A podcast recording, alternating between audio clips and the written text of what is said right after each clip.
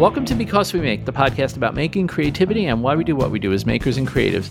I'm your host, Vincent Ferrari, and joining me as always, my good friend and co-host, Mr. Ethan Carter. What is up, Vincent? How you doing, man? I am rocking and rolling, my brother. Awesome.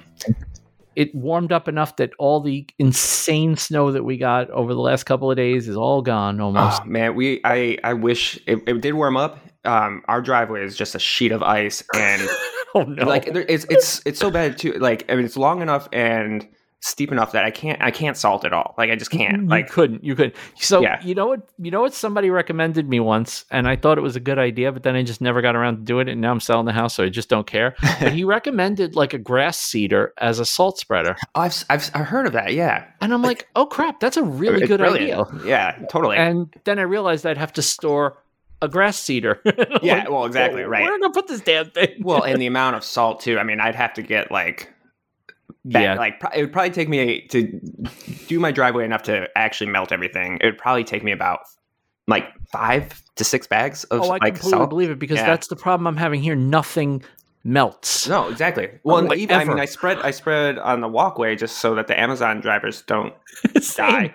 Um, Same. I don't want my delivery yeah. guys to get hurt. That's, That's the only reason. Right, but even even salting it yesterday still didn't do enough to like really melt it. Uh, It's such a pain, but hopefully, hopefully, next couple days it'll warm up enough. But You know where Yeah. else it's really cold? where Ohio? Ohio. I was gonna. So what you got? I got to hear about this, and, and we should probably bring our guest on before you start talking. But I can't wait to hear about your uh, Oh your God. experience because it sounded look sounded awesome. I can't. I mean, I'm super jealous because that's like I had the it's like bucket had, list right there. I had the be- I had the best trip ever. I literally had the best trip ever. But we will talk about it with everybody. But um, just I woke up Saturday morning and I looked at my phone to see because I knew it was going to be cold Saturday. Yeah, yeah. I woke up Saturday morning. I looked at my phone and it said minus four. Ugh. And that's like probably the actual temperature, not wind chill. And it was. And I, Right. so I sent it to Beth and she goes, Oh my God, is that what the wind chill? I'm like, No, that's the air temperature. It's Oh. minus four degrees right now. before I left, before I left, I actually stopped at a store and I got my first North Face jacket oh, yeah. because I was like, I, I'm not prepared for like minus temperatures. Like I've never been in minus temperatures before. The coldest I've ever been like New York once got to like two degrees. That's as cold as I've ever been. And wow, it's cold. it's cold. Yeah. Well, so two weeks ago when we had when we got the massive snowstorm, hmm um, it, I mean, it was like basically a blizzard conditions. I think you had the same, right? hmm Um, but and uh, again, the driveways. I have to, you know, I had to do it three times. I had to snowblow three times, and which means I had to do it in the middle. Like, there's no way if I waited until the end, I wouldn't like my snowplower. I mean, my snowblower wouldn't have gotten through it. It's- it- we got almost we got two plus feet. So Yeah, it's the freaking worst, dude. It's the worst, but I, I literally dressed up in my ski gear. Like I had, I put contacts in, which I never do. Put use my ski goggles, like full, like full on ski outfit. So I, I, I can, I can relate. Yeah, and as soon as you put it all on, you had to pee. of, of course, always. Yeah, right, for sure. Well, It's the like good thing about their dogs is that there's a lot of yellow pee already outside, so no big deal. well, that's good because then you don't go snowblind. You can still get some depth perception going exactly, on. exactly. We actually have a guest this week. We do. Our guest this week has he's a a friend that I've met through the Makers on Zoom having coffee group. I know, shock of shocks. I've, I've met a lot of people through that group, and um, he's he's a really cool, really smart, like smarter than I have any right to have a friend that is. No offense Yeah. to my other smart friends, but like he does some really wild stuff. We're going to talk about all the stuff that he does, but he also pop, happens to have one of the hardest to spell and pronounce names if you've never heard it spelled and pronounced. So John is John is really hard to s- s- John pronounce. is John's borderline impossible, right? Yeah, our guest is John. No, our guest this week is the one and only John Kipoff. Hi, John. How are you? Hey, you got it right. My Oh, yeah. goodness. He's I actually, You I, practiced I'm, that in the mirror, Congratulations. like- you should win a trophy. I'm going to give myself a little bit of credit. When I saw your name the first time in my head, I pronounced it correctly, and I don't know why. Nice. It just Wow. for some reason it seemed logical that that was how it's pronounced. The spelling will trip you up, though. Like, well, I wish you were one of my uh, my classmates growing up. oh, oh boy, oh boy, I can only imagine anything. Oh, uh, just just for those of you that don't have really good imaginations or who have never been a young boy in school Ugh. if off is in your name you have problems. I mean, I grew up being Vinny Vroom Vroom because my last name is Ferrari. So, you know, I understand. I can tell you a worse story. It's when you're when you're 10 years old and your name is John Richard Kipoff and the initials spelled jerk. Oh no! When you're And just a, a poor little middle schooler, that's like the worst thing that, that could ever happen. But, Oh my god! No I, joke. have gotten over it. I'm all right now. no, no joke. There was a girl in my school, and I hope this doesn't uh, ruin the clean tag, but it's a legitimate last name, Vincent. So I, you know, I can't. put it. her last name was Horho. Colleen Horho. Oh my god! Like I, you couldn't like you couldn't make that up. I mean, it was just it was mind boggling. So I was Well- I was watching or listening, or it was either a podcast or a YouTube video, and the guy's name was like David Davies, and I was thinking about this, what like parents like that's what I don't understand, right? Like, okay, you can't control the last name for the most part. I get it, but you don't name like my my this that would be like us naming my my first name as Ferrari, like call myself Ferrari Ferrari. like, I don't understand why do parents do that to their kids, but you know. It's not even like it like an ethnic name. Like, okay, like Kaipov is an interesting name, right? But it's not like your name isn't like Kaipov Kaipov. It's John. like Right. you know, normal. Well, the governor of New Jersey, you know, Chris Christie, you know, the same kind of thing. there you go. That's that's a good one actually. There- Yeah. There's um I think there's an English politician and our English listeners will um correct me. I think his name is like David Davies or Dave Davies or something like that or he's like um somehow popular in the UK and it's like it's just so odd to me but anyway we could talk about names and weird stuff all the time but john why don't you tell the nice folks what you do and how you got to be a part of the maker community That's a long story. well Um, we have a lot of time I'll give you the two minute version, and then we'll Okay. we can because I, I think this story is a, a shared story. I think a lot of people follow a similar path. Mhm. So growing up, got into music. Um, you know, Kurt Cobain, Nirvana, all of that, and time to go to school. So what do you go for? Well, I was going to go to I was going to be a music major, but what happened was is they said, well, if you want to be a music major, you have to play other people's music. You can't just play your own music. And as a creator, didn't know it at the time. I was like, well, I want to play my own music. So what's what's the closest thing to that? And the closest thing to that at the time was graphic design because at that Mhm. time, Photoshop and Illustrator, that was you know that was like the the birth of that whole thing. And um, I loved in high school playing around in Photoshop and uh, teaching myself essentially, but making like collages with my uh, you know with my friends in them and everything like that. So I went in for graphic design halfway through college, I discovered programming, the fact that you can breathe life into programming, into your art, essentially. And so I fell in love with programming. And so I, I became a computer programmer for about 12 years. And um, I got burnt out. I did some, I was doing a lot of freelance work and I needed to get away from the computer. So one of the last jobs I did, I did a big project for Best Buy. And I took all the money that I, I earned from that job and I bought a bunch of random woodworking equipment one night. Hmm. And I fell in love. And, um, but it didn't take that long for the computers to find their way back in, Right, but they, they had a different purpose. So at the time, I was able to like you know incorporate my design skills, um, still my programming skills, and now this new woodworking and digital fabrication thing that was happening, and uh, so that grew. And you know that's like a sickness. Once you buy one tool, you have like all the Mhm. tools at some point. So I started doing all of my freelance in that direction. Um, at the same time, I also taught as a professor at the College of New Jersey. I still do teach there, and uh, and then you know, but my education was through YouTube. Right, I never had any formal training in any of this, and so I had to buy a camera, and I started dabbling in that. Well, one thing led to another, and now I am interested in the next phase. Um, you know, I have a lot of cameras now. If you look at my studio, I have it's like it's like literally a full film studio. I'm building a, an online course.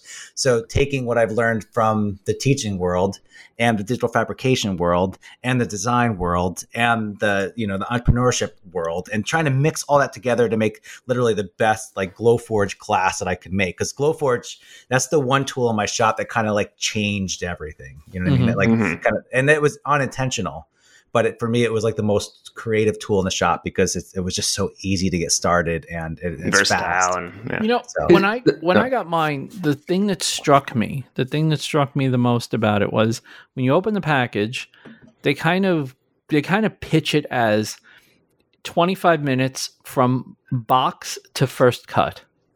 And I, and I remember thinking like, okay, it, that just means like it's actually easy, right? I literally took it to mean, oh, I'm going to have no problems figuring this out, making it work and whatever. No, they literally mean 25 minutes. Like in 25 minutes, you've already made your first cut and you're already like un, you already just making that first cut, you understand how the machine works. It's such a brilliantly simple. I know it's limited. I know Right. that there are people who hate the idea of everything being on the web. I understand all that. I'm not even going to argue that. You have a point. However, for a lot of people to get into lasers, if this is your first step, it's going to make you love lasers. Well, and I think there, I think there's a, a, a- user that, that that it does everything you need for it, right? I mean, Mhm. I, I, you know, I think I think you're right. I think there's a lot of people that grow, maybe grow into the next level because of, course. what they're doing, but that doesn't mean that there's not But there's uh, al- users for the Glowforge. I mean, and there's also a fair number of people who just buy multiple Glowforges because they just right. like them. You know, right? Yeah, and they're I- easy to use and easy to maintain and all of that. I love watching. I love watching John when you do like your material tests and like all that kind of stuff. When you're like, oh yeah, I wonder how it cuts on this. Let's try it. And it's like I didn't even know you could cut that with that or engrave that. And it's just Well, that that was one. That, I think John, that was probably one of our first interactions. I think was at Workbench Con when you you had done tests like laser tests on like how many different materials? It was over 50. And at Over that time, 50. I wasn't even planning on making a video. That was an, that was an afterthought. And I just remember being like, you know, I, I knew, I, obviously, I knew about lasers from you, Vincent, and from Mhm. Bruce, and I was like blown away by how many different materials. Like, I couldn't even think of fifty materials, right? Let alone, and like, like, what was it like the cork leather? Like, it was not, it's not actual leather, but it's like cork something. Mhm. right. Uh, whatever that was. I was like, "What is this material? This is awesome." Um, but yeah, no, but but back to your your origin story, John. It, there's Vincent. We we really should do a Venn diagram of of makers because like they're the cross between music, um, programming, uh, Mhm. stumbling into this and falling in love with this, and then wanting to do all the things. Like it, it's like There's a lot of overlap. So many, so many Yeah. people have that uh, very similar, obviously not the same path, but a very similar like type of path, right? And yeah. how it's how it's become to be, and why and why you switch like getting burnt out on the you know the freelance, um, you know freelance stuff. I feel like I mean David Picciuto, right? We've talked. He's very Mhm. similar, right? He got tired Mhm. of doing web design, right? So. Mhm. He's also Uh, a big Nirvana fan. He is also a big Nirvana fan. And I was actually talking today about music. Kurt Cobain. Um, and no, long story. Un- un- uninteresting long story, so I'll skip it. But, but I did talk about Kurt Cobain earlier today, which is ironic. So. Yeah. He one of the things I like about about what you've done, John. There's um there's a YouTube there's a YouTuber I watch who I just love her stuff. Her name is Abby Connick, and she is a um she's a graphic designer, and what she's taken to doing is taking you through the whole process of like um going from client brief to finished Mm-hmm. presentation for a client in graphic design. So usually like product logos, mock-ups, stuff like that what I love about what she does though is that she has the artistic skill and all of like she uses mostly Adobe Illustrator and Photoshop, but those are just tools. But what I love, and this is what I love about your stuff too, is you have the artistic skill, but you also have the mechanical skill to make it actually happen. And the stuff that you use, whatever digital fab tool you're using, is just a tool to put your creativity down on paper. Like you're not it didn't have to be the Glowforge. It could have been any laser, but you you Right. use the Glowforge, right? Well, and then also how to how to explain and teach it too, right? I mean, yeah, it's yeah. I, I love that about I love that about your stuff in general because all of these digital fab things, the CNCs, the lasers, all that stuff, they're just tools. You you use them as tools to basically put your ideas down onto actual materials. And I just I like the way you do that. I, I feel like a lot of people get stuck in the tool ecosystem and the tools and there it's all about the tools, the tools, and we really love the tools, but what are you actually doing with them? You know? Right, Well, right. you know, it's the tools. Well, you know, once the novelty wears off, I think that's when the more interesting things begin to emerge Mhm. because they are just tools. Mhm. And in fact, you know, the stuff I have on YouTube, that was me learning how the camera works and trying to find a voice. And it's funny as I'm teaching this class now, I'm making 40 pre-recorded videos.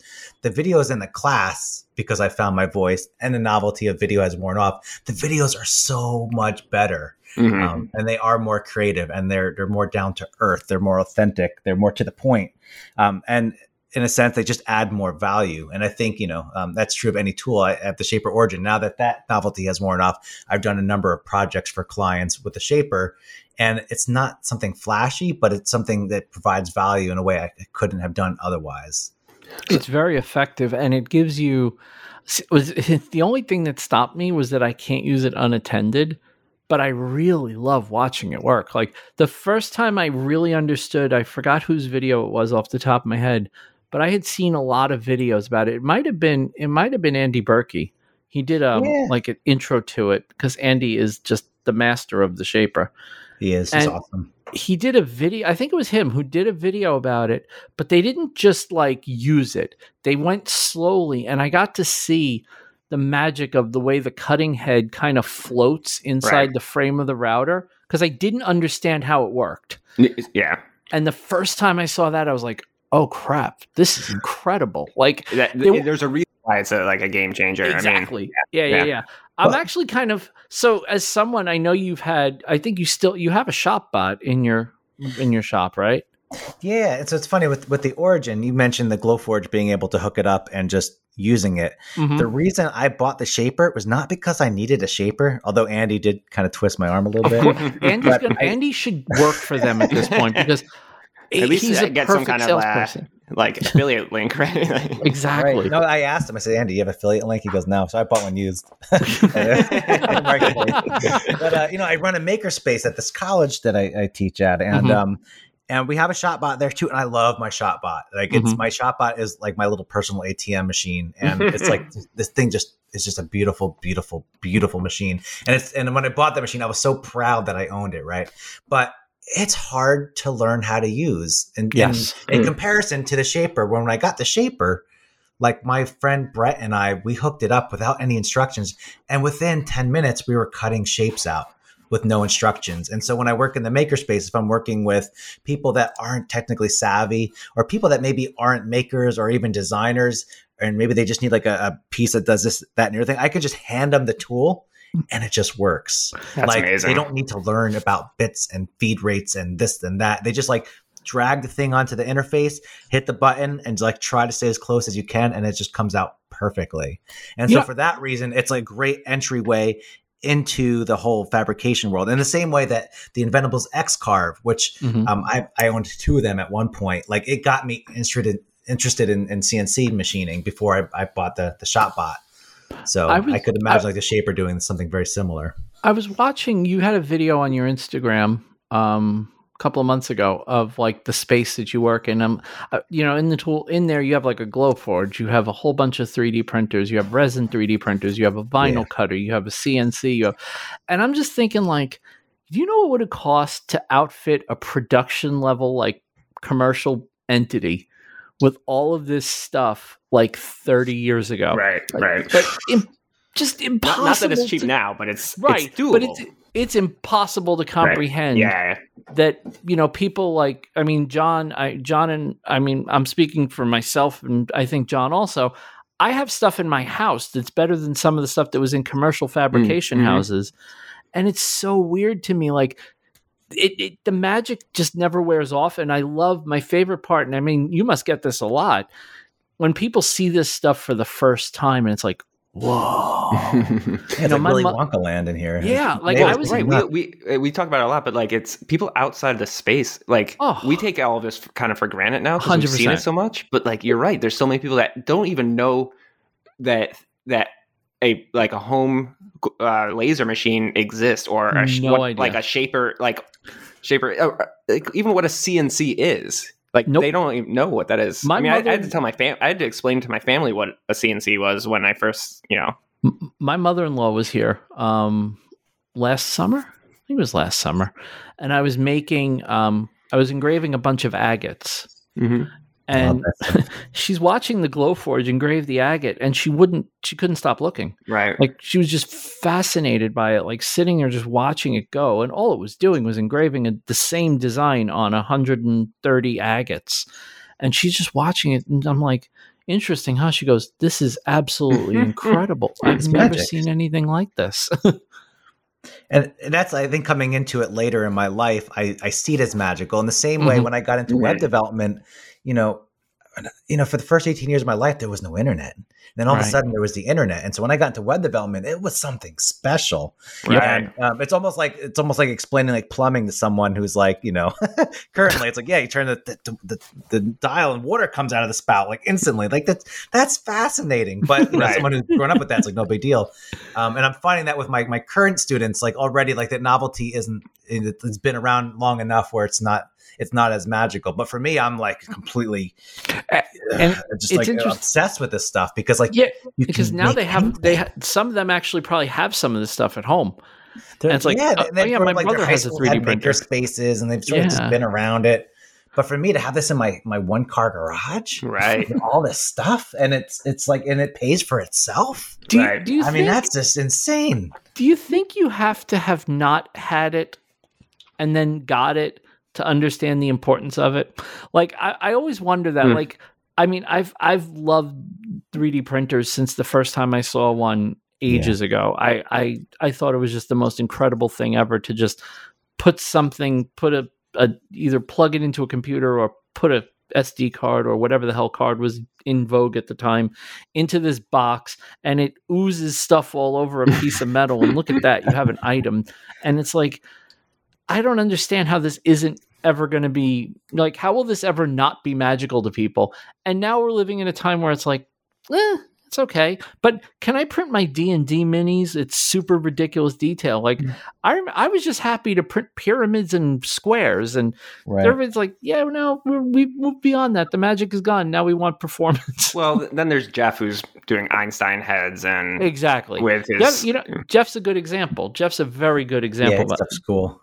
Yeah the stuff the stuff that he's doing with a shape of go Well, I, I, I told I uh, shames me. commented. yeah, I, co- I commented on uh, his post today just about how he's like his shop Mhm. has become you know robots, and I was just like, uh, uh, John, actually, I put you in this category as well. I don't know someone that uses like that has all the tools, but actually uses them and puts them to such good use too. Mm. Right? It's one thing to have all the tools, right? But to actually utilize them, and and you guys do that, and like hats off to you because I think there's I think there's there's some people that have enough money and everything like that to just have the tools, right? It's the another kind of guys to, that just walk in their well-stocked shop and go I could and do that too if I no. Uh, right. um, but right, I mean, but I, I think so. I, I I give you guys credit to to actually utilizing the tools and and and pushing it right, pushing the pushing it to the next level. I don't know. Well, here's here's the thing, Ethan. You know, like someone, I get the comment like, "Well, must be nice having all Yeah, those must be tools." nice. yes it is But yes I look at, I have a story or for every single tool in the shop, like right. every single Mhm. hammer, every single, and, and, you know, every tool has seen like three iterations. Like it goes from like the garage sale version to like the version that you shouldn't have bought, but then like the one you actually wanted. But Right. every tool is a story, and none of it came from like household income or like the day job. Like they Right. all paid for themselves. Um, and it- it's funny, like most of the stuff that I that I create, I'm not allowed to post on Instagram or YouTube because it's all Mhm. proprietary. Uh, that's one thing. It's I'm hopefully going to change now um, in the second phase. Now that I have them, the whole point from the beginning was do enough freelance to to learn how to use everything. Work with as many people as you can, kind of like speed dating for industries. Every tool you could ever imagine.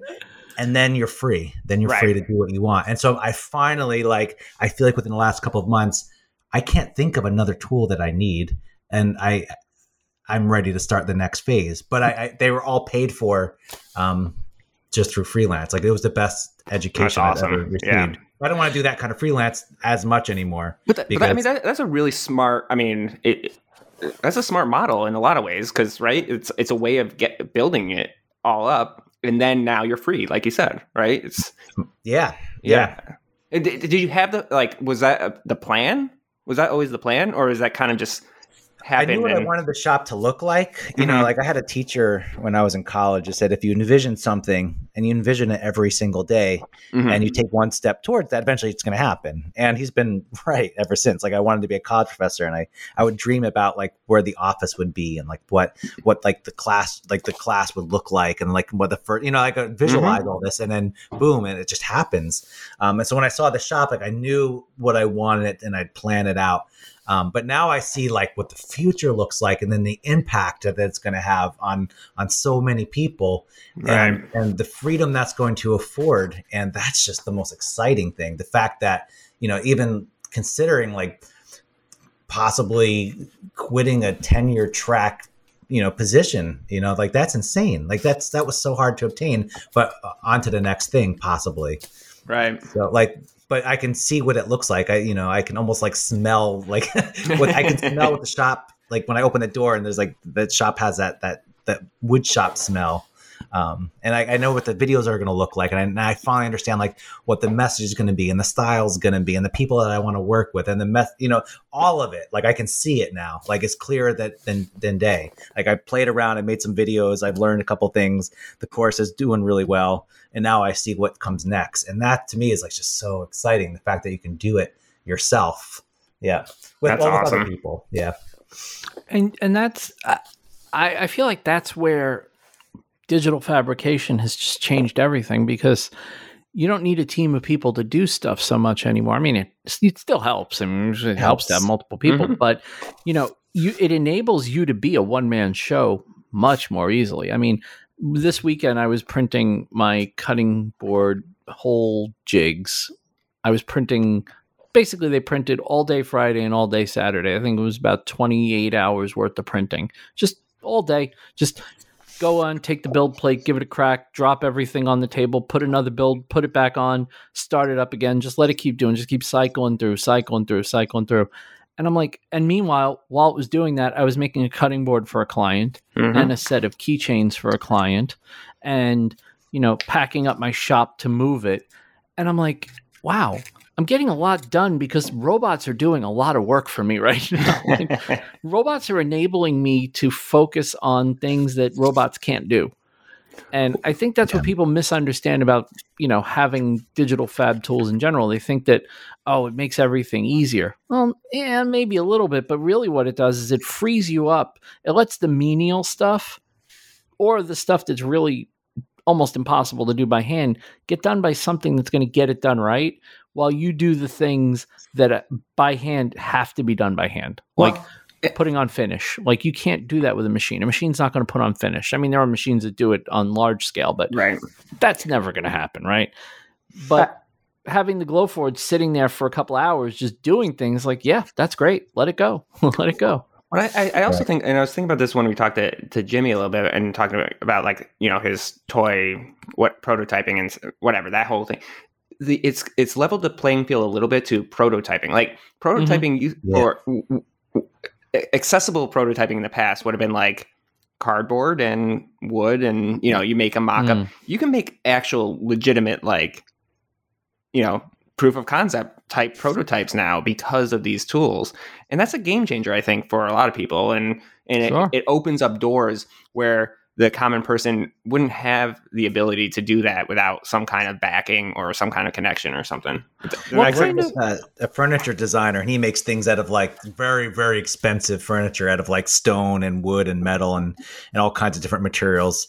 You know and i saw these things for like $30000 for a piece of furniture. But we prototype everything on the glowforge Mhm. just so he gets a sense before he spends 10 Wow. grand on right. raw materials like is this gonna actually th- does this form work? Because he's not he's not real computer savvy. He basically makes a sketch and I, I draw it on the computer and I hand it to him and then we you know we go back and forth a couple of times and then we build the physical prototype. And then once he like he smiles and he knows it's right and then he just goes to town. Well and, and what a mi- like missed opportunity for like someone that has that design in the past right because Mm-hmm. he probably wouldn't have been able to do it unless he got connected with the right you know the right opportunity the right company or whatever i don't know I mean, even when they made like the iPad, you know, like Jony Ives would go in there and he would they would sculpt each iPad potential Uh-huh. iPad form, and then Steve Jobs would come down and he'd feel each one, like he'd close eyes and he's like he'd, he'd hold it and he'd be like, "That's the one, there it is." Like the fact that you can do that, it's insane. Yeah, It, Yeah. it just, yeah, it's you can. what kind of what kind of s- what are the classes that you teach like? Like, what kind of stuff do you teach with all this stuff? Um, I know Um, that's a. I, I feel like that's a dumb question. Let me let me try to get what I'm just curious to know. Like, what is like what classes use the Glowforge and how do they use it? What cla you know stuff like you know, that. For the for the longest time I was teaching like just web development, iPhone development. I was just I was programming like a machine gun, like 16 hours a day. And when I made a 180, I went to a makerspace and it was um, November 2015. And it was that night I said, Oh my gosh, everything's changed. I hadn't I didn't make a, an app since then. Well then I need to figure out a way to get a makerspace at my college if I wanted to actually teach that stuff. So we raised over two hundred thousand dollars from micro grants and donations and all this kind of stuff to build that space out because the college wasn't going to give you that money. To, not going to give you two thousand dollars to start a makerspace. You have to make that money yourself. Anyway, Mm. so um, we started with digital fabrication, and that's been my bread and butter. Where it's a lot of lasering, it's uh, CNC and um, 3D printing. Those are like the three main focuses. But then we also do like a little bit of woodworking. Um, we watch a lot of the maker videos, and the people in the class are primarily like game designers or UI UX or or Hmm. maybe they're like you know they they're musicians of some sort.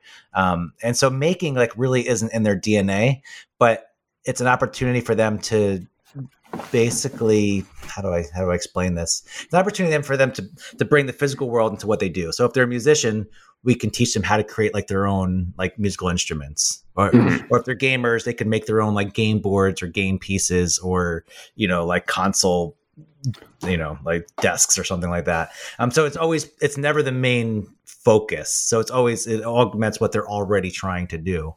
You- um, you- and the one of the main reasons we created it i had a student um awesome. She wanted to take my class but her dad said you know and i think i said this on um uh, on in, into the spotlight episode, but uh, she says that uh, she's not allowed to take my class because her parents are, you know, they they're paying for her to go to college to use her brains, not her hands. and, for, and coming from Oh like, my you know, gosh. like yeah, like we didn't grow up like even middle class like when I was younger. You know, what I mean, like we it was we struggled. My parents struggled with money quite a bit. They're doing okay now, but like that. I don't know that that was like fuel for some reason. And Yeah. I was like, no, we're going to build this thing, and Well, we're going to give every student an opportunity to work with their hands because, quite frankly, like I know from going from like working in a cubicle, typing my brains out to create software for you know whatever like workflow application, working with your hands is just so much nicer, and especially Oh, if you so much. merge the two. If you could use your imagination and your technical skills with using your hands, like I, I promise you, your day will be better than Well, you- any day spent in a cubicle. You, you know, you you know, and not to not to plug Make Forty Eight, but one of one of the things I love I I love about the concept of Make Forty Eight is that th- they have that concept of the reason why they have tool techs as part of those events is because they don't want the teams to be limited by their experience or abilities of making things. They want them to be able to come up with the the concept and then and then and then have someone else make it. In the same sense though of like you don't want that to be a limiting factor because you don't want Right. that to be stif- you know you don't want that to squash the the imagination or the um you know the, the design aspect of it just because you don't know how to actually physically make it. And then i think through that though they learn so much. I i, I think a lot of the people that go that do those events probably end up getting the itch and become makers right? Um i don't know Ethan, I got my uh, I got my jacket today. My Make Forty Eight jacket. oh did you Came in a bag, and I, I I booked my plane ticket to Wichita, Kansas. I'm going. I cannot. Oh, cannot nice! wait. Awesome, man. That's great. Yeah, yeah. I'm You you are like so perfect for for them. Oh my gosh! Like, cannot wait. They're gonna I- love you. I saw that show. the first time I saw the show, I'm like, man, I could be on that show. I could yeah, totally. yeah. be No, totally. You're you are spot on for for them. That's But yeah, but on the that's like, exactly what you're he's on the saying though. I Like I, I really believe that. I think that's that's where they that's one of the things that they got right. It was making it so that ever it's a it's a it's a level playing field without the experience of like actually knowing how to use any of the machines and and having people like you that do know how to do it and know how to uh, do all of that you know you're there for to help their ideas and concepts and you know dreams come true right so Yeah, it's it's a dream role. Like it's it's I, Mhm. I'm just so excited by it. Like it's it's, yeah it's you're, insane. you're you're perfect you're way better than i am for it let me tell you there i'm like no, uh, no, no, no. It's it's funny though. I you know there's a little imposter syndrome because you know I, I watch some of the episodes. I'm like these people have been doing this a long time. You know, Mhm. but I guess so have I. But but it's different. You know what I mean? Like oh yeah mm, Like some people are really talented on that show. There's Yeah. always if you hand me a be. welder, it's, I'll, I'll make a pile of goo, but it's not going to be like a nice weld. You know, what I Well, mean? Like well what I people fo- are- what I found from it is like I know how to do like a lot of things. Okay, like I can do a lot of woodworking. I can do. I mean, I can't do any metal, but like I can do a lot of like things. But everyone there was better at it. So why would I?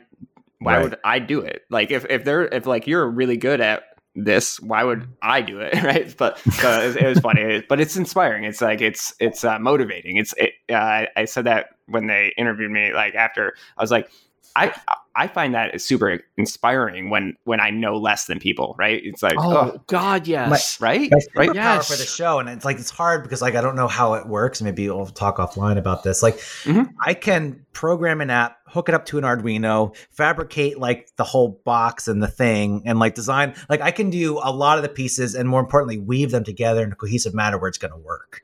Like that's that's like that's my thing. When I was doing a lot of like museum ex- exhibits, like for a lot of freelance, like you have to combine a lot of those things, and that's Right. that's really what I'm best at. Like I can yeah. make well, I can make exactly. lights blink when you walk up to it and have the thing like you know like mechanically work and you know Well, you, what what what you're gonna get is that there's people that are like, I wanted to do this, I think, like, and mhm. and then it's like they have no idea, and understandably, I mean, I'm in the same camp, but like you're gonna be the one that actually helps them, like this. Yes, but like X, Y, and Z. You know, this this is the path to get there, and that's exactly what you're going to be good at. I mean, literally, like what I brought to the table was like, uh, someone needed like a circle cut out of veneer, and I was like, yeah, I I, I can cut veneer in a circle. Like, give me that. so, uh, yeah. So you're, you're going to be much more uh, That's like- beneficial to the, the Yeah, you- teams than I am. But and everything that's, that's cool too but I think I think what I told all the teams was like, I might not be the best at everything, but I am good at grunt work, and anything you need, I'm I'm I'm here. So, anyways, not to not to belabor the Make 48, but I like I like this I, I like this idea of being inspired by people around you that are more talented because that's Mhm. something that I I'm going to say this and you know if you're listening to this I want you to I really want you to dig deep into your mind and think about what I'm Yeah. saying here okay Mhm. The only people who are inspired by people who are more creative are people who are secure yeah, Secure Mhm. people love to be around smarter, more creative, more athletic. Whatever you are, they want they smart. You know, secure people want to be around people who are better than them because they want to absorb everything Yep. they can. You know, insecure people hate when somebody's better than them right, because It's that's true. that exposes insecure people. Insecure people don't like having someone better than them next to them. right, I am perfectly happy being number two, number three, number I don't care, number 10. But if I'm in a circle of people that are really brilliant and artistic and talented, I am instantly inspired. When I was in Ohio, when I was taking the um, copper etching class that I took with Emily, um, I was surrounded by people that, you know, I had done this before, not the way Emily did it. And thank God she taught me because the way she does it is much better but I was learning this thing, and everyone around me was learning it with me, and we were all learning. And then what was funny was we broke into kind of individual like projects after we learned the basics.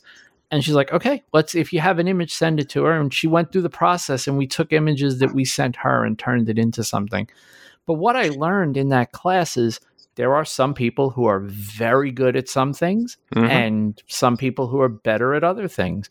You know, one of the people I work with, one of the people I work with is super talented, like impossibly talented.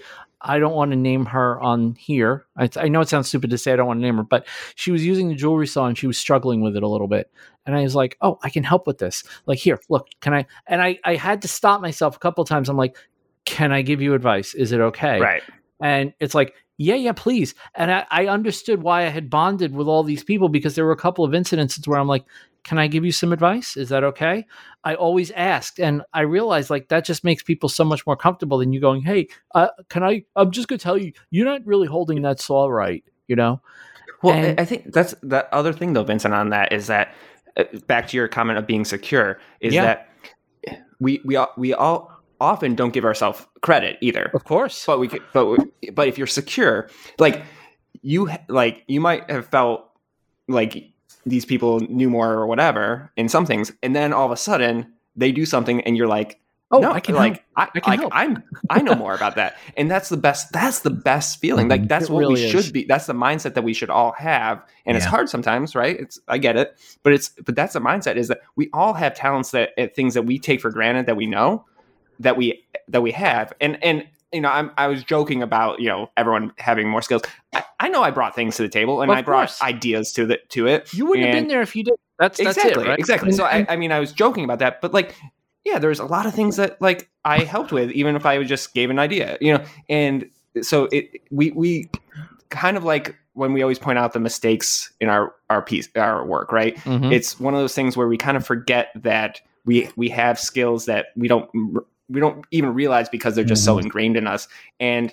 Remember that, and be secure, and be happy, and and, and that you're, that- you're going to learn a lot more if you do. That's an exceptional point, by the way. We don't treat a lot of what we know as skills. right because it, to us it's, it's Because- just It's just life. right it's what we do it's what we right yeah, I mean, but feeling secure in some way, Vincent, wouldn't you say? I don't know if, if it's the same for you, but it gets easier as you get older because first, like, you have less to prove. You don't need to, like, I've already Right. proven Yeah. everything I need to, I- I, don't need to I'll tell you- impress anybody. Yeah. But the second thing is, like, if there's something I, I want to do or something I need to know, like, I know what steps I need to do to make that thing happen. So I, you And can you know that almost you make can, anything right? happen as long as you think about it in, in a way that's like, well, that's I can. I, it's just a series of steps. It's like a programming issue. You know what I mean? Like if you're programming an app, you just break it down into smaller, more manageable chunks, and you Mhm. make it happen. And so, like things in life, oftentimes are the same way. So if you want to become a welder, well, you you could just become a better welder if you put your time in. So you don't really, yeah, you can feel secure about that because we're I like think this- we're learners in a way that many other people aren't. Um, People are think outside security- world. People think security comes from not giving a damn what other people think. And I don't think that's where security comes from. I never did. I think security comes from it's not so much not caring what other people think, it's just knowing that what knowing what you know and what you don't know. And that enables you to say, I know how to do this. Now, you may have a different way of doing it, and I'd be more than happy to learn a better way to do a thing I already know how to do. Mhm. But Yeah. I'm not insecure if you know a better way to do what I know how to do. If I know how to do this, if you tell me make a cutting board, I can make a cutting board. I can make a damn good cutting board, and I'm proud of the boards I make, cutting right? And I know there are better ways to do some of the things I do. I'm I'm sure of it. I'm you know there, there's always a better way to do something, but that doesn't mean I don't make a damn good cutting board. It just means Right. you have a different way, or maybe even a better way of making it. I think it's the same with all the other stuff that we do as makers, where we Yeah. get on this mindset where if we're not doing it the best way, we're not making the best thing. And really, the process just gets you to the thing. It doesn't really matter how you get to the end; it's that you get to the end. Well, and, and I th- yeah, that, that and that's just sparked something for me, Vincent, because I I think a lot of the time too with um with feedback on especially with content, right? Mhm. We, we do things, and you know, it's easy for me because I don't I don't consider myself a you know a master leather worker, so it's I, I understand that it's easy for me to to take you know feedback. A- Mhm. Again, and, and in the right way, people give it in the right way. But it's I'm happy when someone it says, you know, that worked, but you know, it it could be better or it's gonna be last longer if you do it this way, right? And I've had some of our really, you know, our in our community members reach out to me and say, you know, you're not really doing that the right way. And I'm okay with that, right? Because um because I'm gonna be better by doing that. But you know, that takes you know, you gotta you gotta kind of swallow your pride sometimes but just keep, the the end result means that you're better off. You're going to be course. a better. You're gonna, your skills are going to get better, and yeah, and then also back to John to your point too. I think that's one of the things too about I don't know the maker community or or just age and everything like that. I feel like knowing understanding that eh, that as you get older and as you get more experience, right? You know that you can learn more. So it becomes your Right. security is about doesn't mean that just because you don't know how to do something now isn't a knock on you. It just means that you've got some fun, exciting things to learn, right? I mean, Oh God, Exactly. that's yeah, you what- can do it. The confidence that you know that you can learn, right? of course. I mean, I think the the community, the maker community, we know it's important.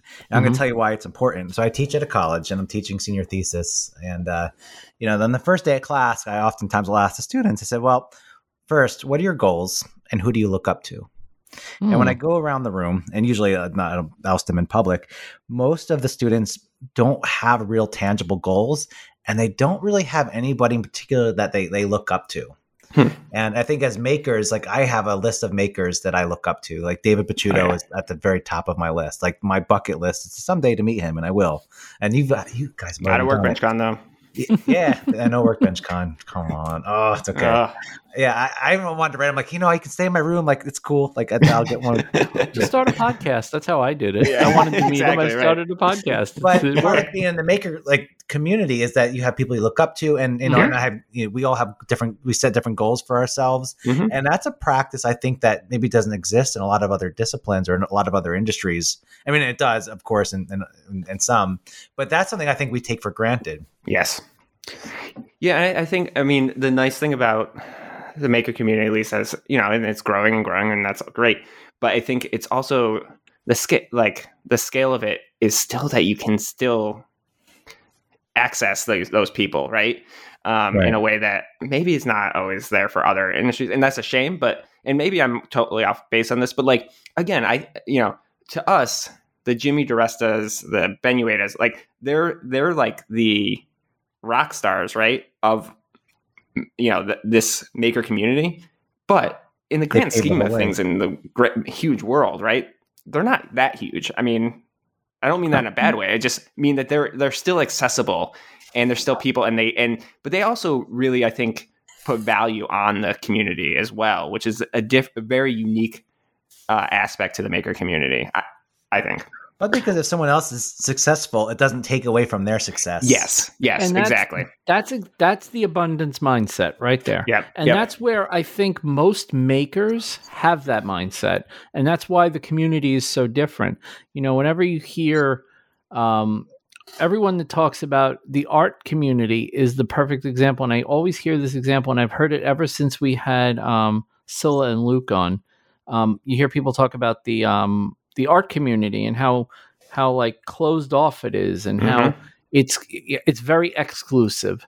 And it's like yeah because they don't have an abundance mindset. They believe that art is there's a finite market for it and we're all competing for it. Whereas in the maker space we aren't we just aren't like that. I there is a certain amount of competitiveness. Like if somebody gets you know a tv show you know other people get a little bit bitchy about it. Right. or if somebody gets like um, a book deal and you know you've been pitching your book for like 10 years and you're like why don't i get a book deal? I want a book deal. Or podcast i'm doing a podcast you're doing a podcast why is yours taking off and mine is just stagnant? You know there's that but that's natural competition stuff. But we don't i don't view when i see one of my friends doing a podcast and it's taking off i'm like i'm not like well that's taking away from my audience I, no it's not there's there's there's Enough two goes au- there's two audiences. There's our audience. There's their audience. Where it overlaps, it overlaps. Where it doesn't, well, then they weren't and our there's two anyway. and there's two different podcasts. Well, you know, you know, I think the other thing about it too is going back to my, you know, big name people. I think like I'm think about sports and athletes, right?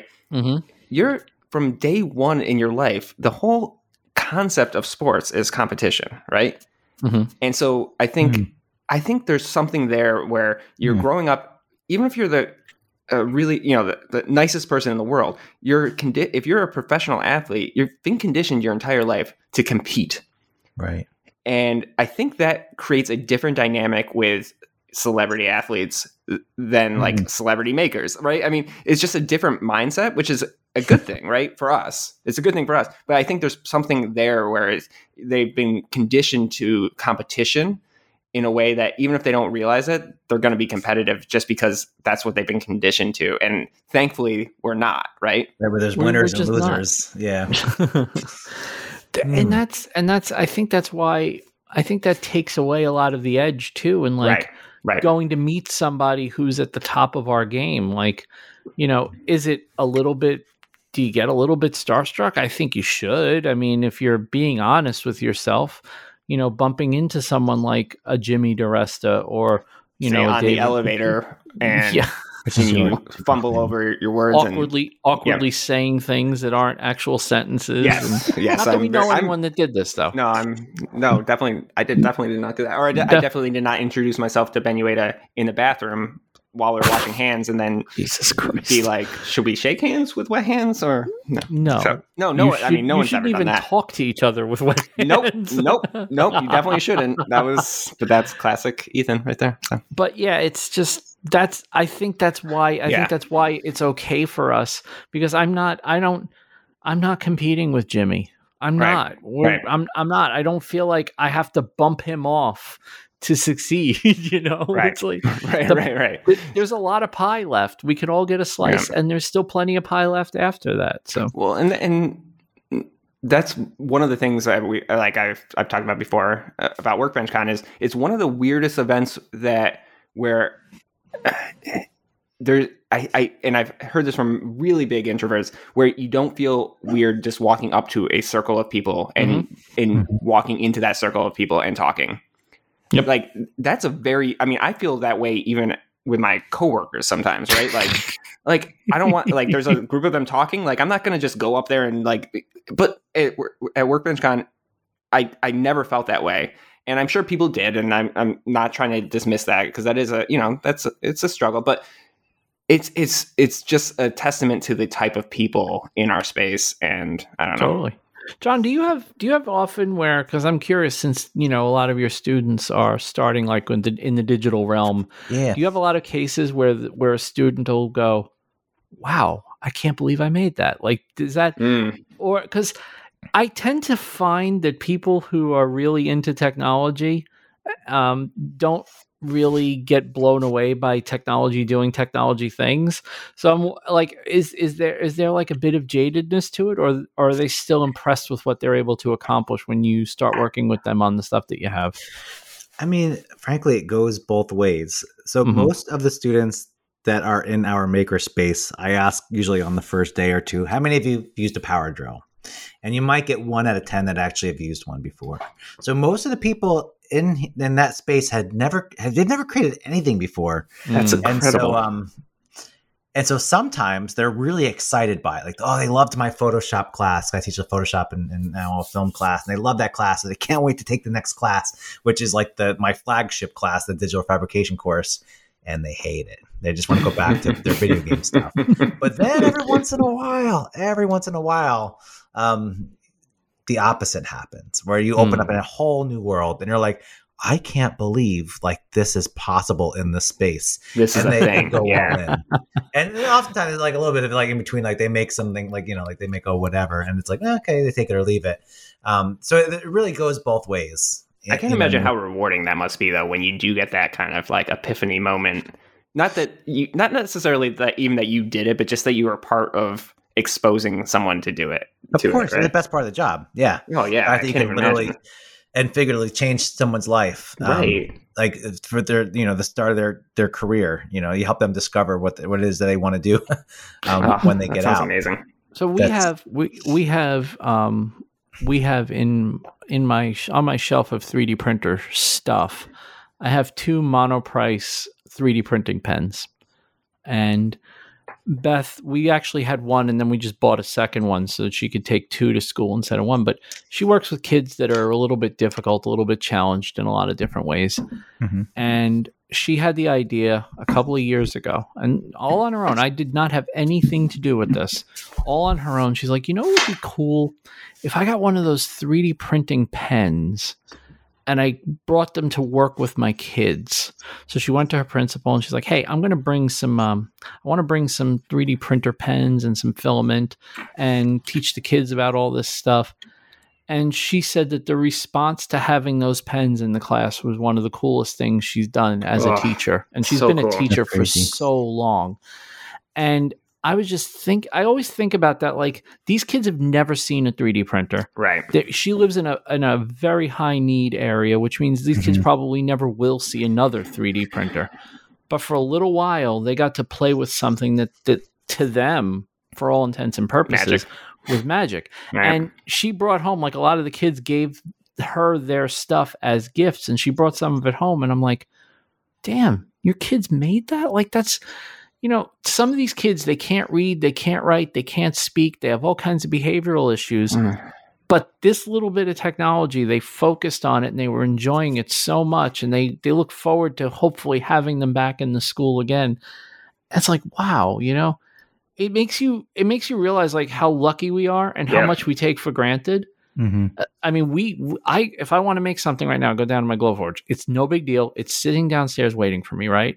Right. But these kids will never have that, and No.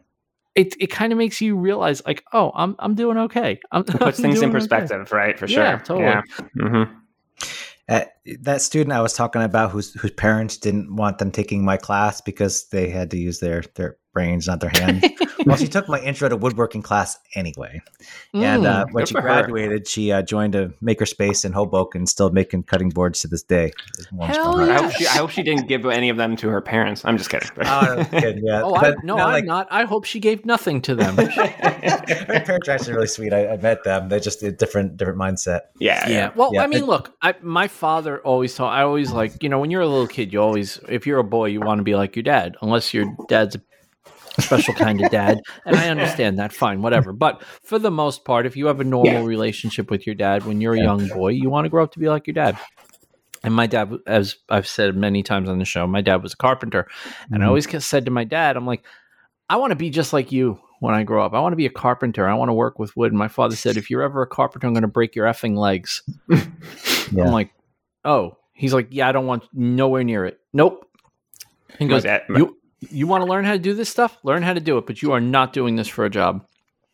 And all I'm thinking is, my goal in life right now is to do this as a job. Let me ask. Can I can I ask about that? So, Ethan, and, and you have a Mhm. day job, right? Yeah. you work full time. And Vincent, are you working? You work a full time job too? It's it's practically full time. Yes. Yeah. So, I, you know, originally going into this podcast, I was wondering if that's something we would talk about. Like, how do you know when it's time to do this full time?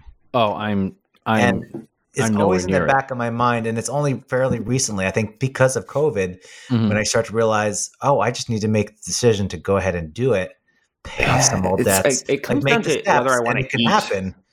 Do I want to eat Or I not? don't think it's Not- bad.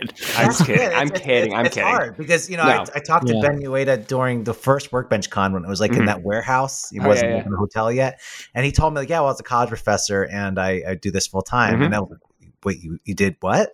Like you can do that full time, and then talking like the and hearing about Bob Clagett's story, he was like a programmer, Mhm. and then hearing like Dave Bachu, like other people have done this, like this journey essentially.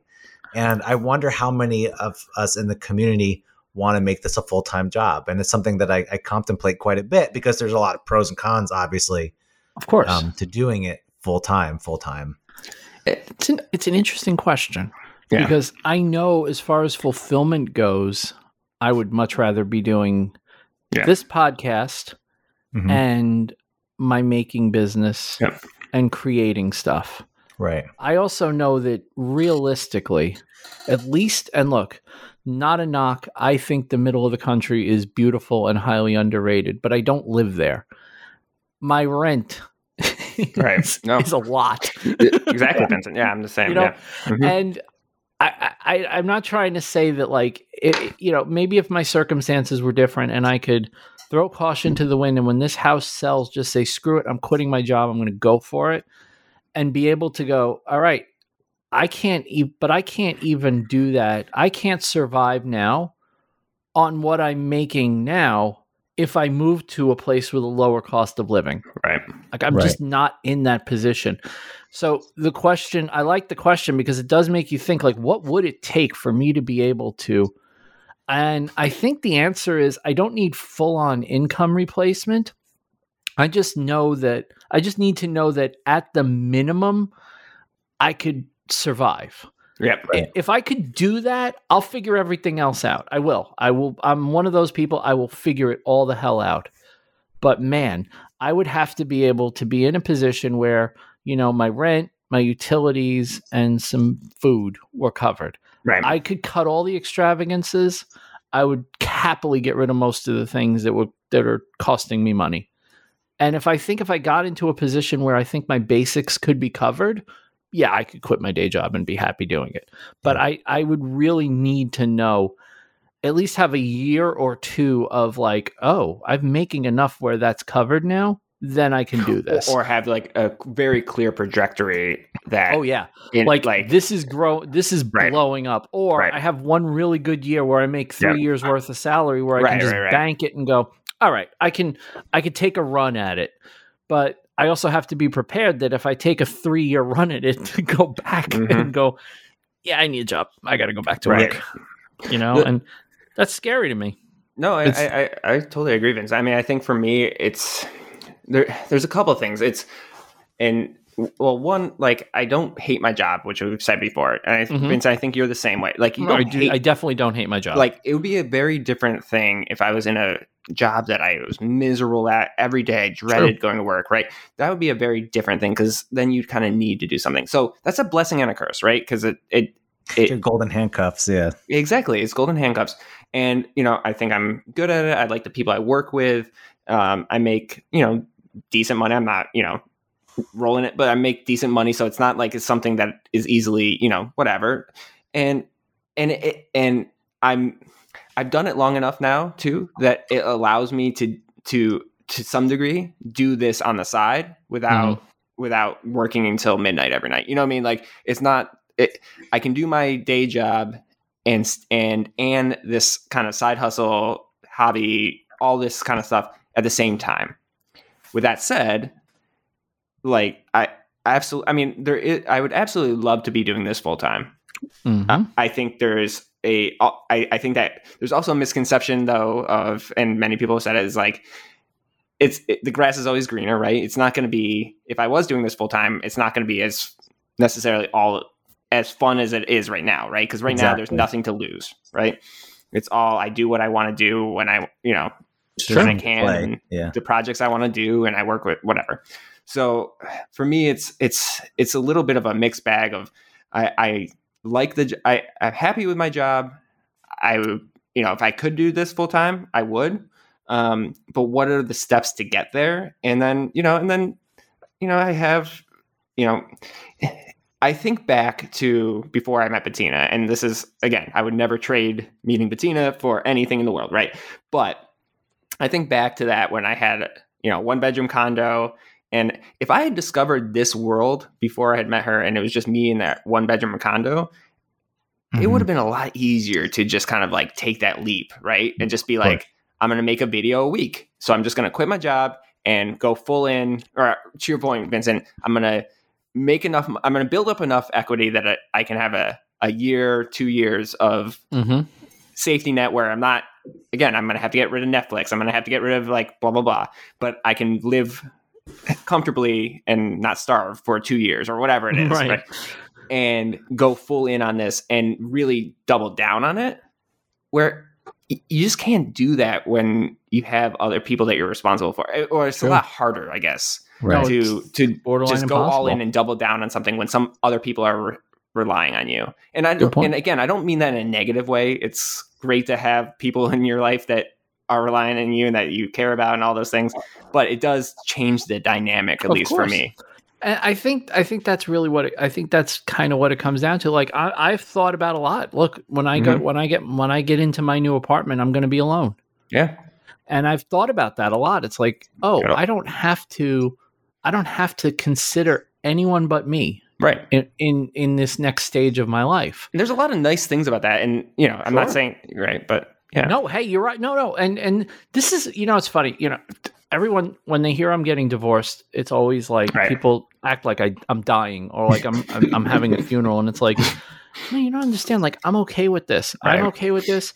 Beth is okay with this. We're both okay with it. Is it easy? No, it's hard. No. It's emotional. We've been Right. married for 20 years. Like Right. it's it's not something that we take lightly.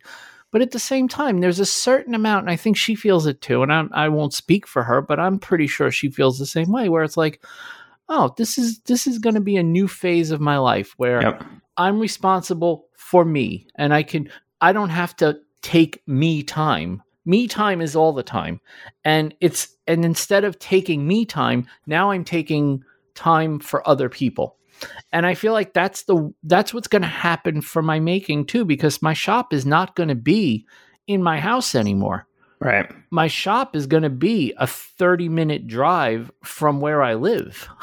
Right. So it's gonna be. It's you can't just go down there on your. you- It's gonna be more purposeful because you have to More- drive. Right. And that's exactly why whenever whenever I think of the word intentional, thank you Yes. Morley, Yeah. but I always think of the word intentional because I'm going to have to be more intentional with my time. It's Mhm. not going to be oh screw around let it if it's something takes you a whole day big deal. No, well now if it takes me a whole day, it's a half hour there, a half hour home, and a whole day there. I burnt the whole day. See now if something takes me a while, I can leave in the middle and come back to it. Can't really do that in the new place and I have to be more intentional with how I manage my time and how I manage projects and what time I spend on what. And I'm okay with that. I'm I'm really okay with that. It's going to be an adjustment. It's not the way I'm used to working, but I'll figure it out, right? No, and it, you, right, you'll get used to it, and you'll and you'll probably figure out it'll probably be just as good, uh, just as productive, if not more productive, Of because you're actually thinking about it, right? But to get back Yeah. to to get back to what, you know, the question at hand, which is when will I know I'm ready? Well, I think one of the things I'll know when I'm ready personally is when time management goes from what's in the front of my mind to second nature. hmm because I'm not going to be able to go full time if I can't manage my time as if I'm full time. Because I'm not going to lie, I've had since oh, what was it? Last spring, I've had Fridays off and I've been doing, you know, my business on Fridays. And I'm not going to lie, there have been a couple of Fridays where it's like, well, I have Friday, but I can really work on this on Saturday and Sunday. Yeah. And I'm just going to goof off on Fridays. Look, I I think that's just a natural tendency, right? Sure. If you know your weekend's coming, you're not going to work every day of your weekend. I don't care You- what kind of maker you are. You're going to You take your the ti- time. You, uh, you always fill the time that you have one Yep. way or mm-hmm. another. Every project Yep. to fill the time available. and Exactly, every yep. every all your ambition shrinks to fit the number of days you want to take off. Yeah. But yeah, I think it's going to be really an interesting adjustment because if ever if ever there was a time to figure out how capable I would be of managing my time well enough to make this full time, it's going to be in the next couple of months as I Yeah. figure out everything after everything changes. So that was a long answer to yeah, a I know. I, to- I, I don't know I'm really sorry about such a ridiculously long answer, but Well, I did the same, Vincent. So. yeah, it's just all these thoughts. Like I never, I've thought about doing this full time. Like there have been months that I've had really good months, and I'm like, at my really goodest good months, I'm like, I still couldn't, I couldn't live on this. Right. Yeah. Like, no, say, oh, could- oh, absolutely. For me, My- Yeah. My best months, I'm like, I did really well this month. That's some pocket money. yeah. No. Well, right. And and you know me, I don't sell a ton of stuff, and it's like, but it's it, there is that there is that difference of like if I doubled down and really focused on it, I could probably could sell more stuff, and I could put out more content and all those things. Mm-hmm. Mhm. It's it's a it's it's a tough. I don't know. It's it's it's a really tough thing. Of course, Um, it's it's supposed to be hard, or everyone would do it. exactly Yeah. exactly and well and, and again we're it's a blessing and a curse that we like our jobs enough like Yeah. again it would be it would be a totally different comfort, comfort kills ambition. Yes, just and I- remember that. Well, I, I know a couple makers out there who had either health things or, Mhm. Or or they got fired or whatever and they kind of forced them into it and that sucks i mean that's not the way you want to do it by No, any you don't. means but there, there's a there's a difference you have to make it work then right Well, you I'm going to tell you, there is a certain amount of that in my life because when my business really started kicking off was when the pandemic hit Mhm. Mhm. and things were starting to get like locked down and I- I had to take a pay cut.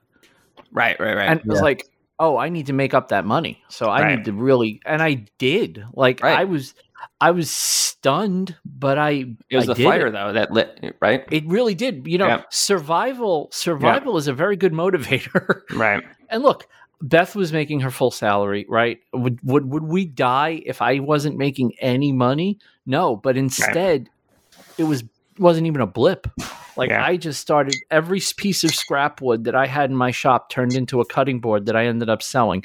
Every bead I had ended up becoming a bracelet that ended up Mhm. selling. All my gem chips, I went through a supply of gem chips and had to re I was making pendants like crazy.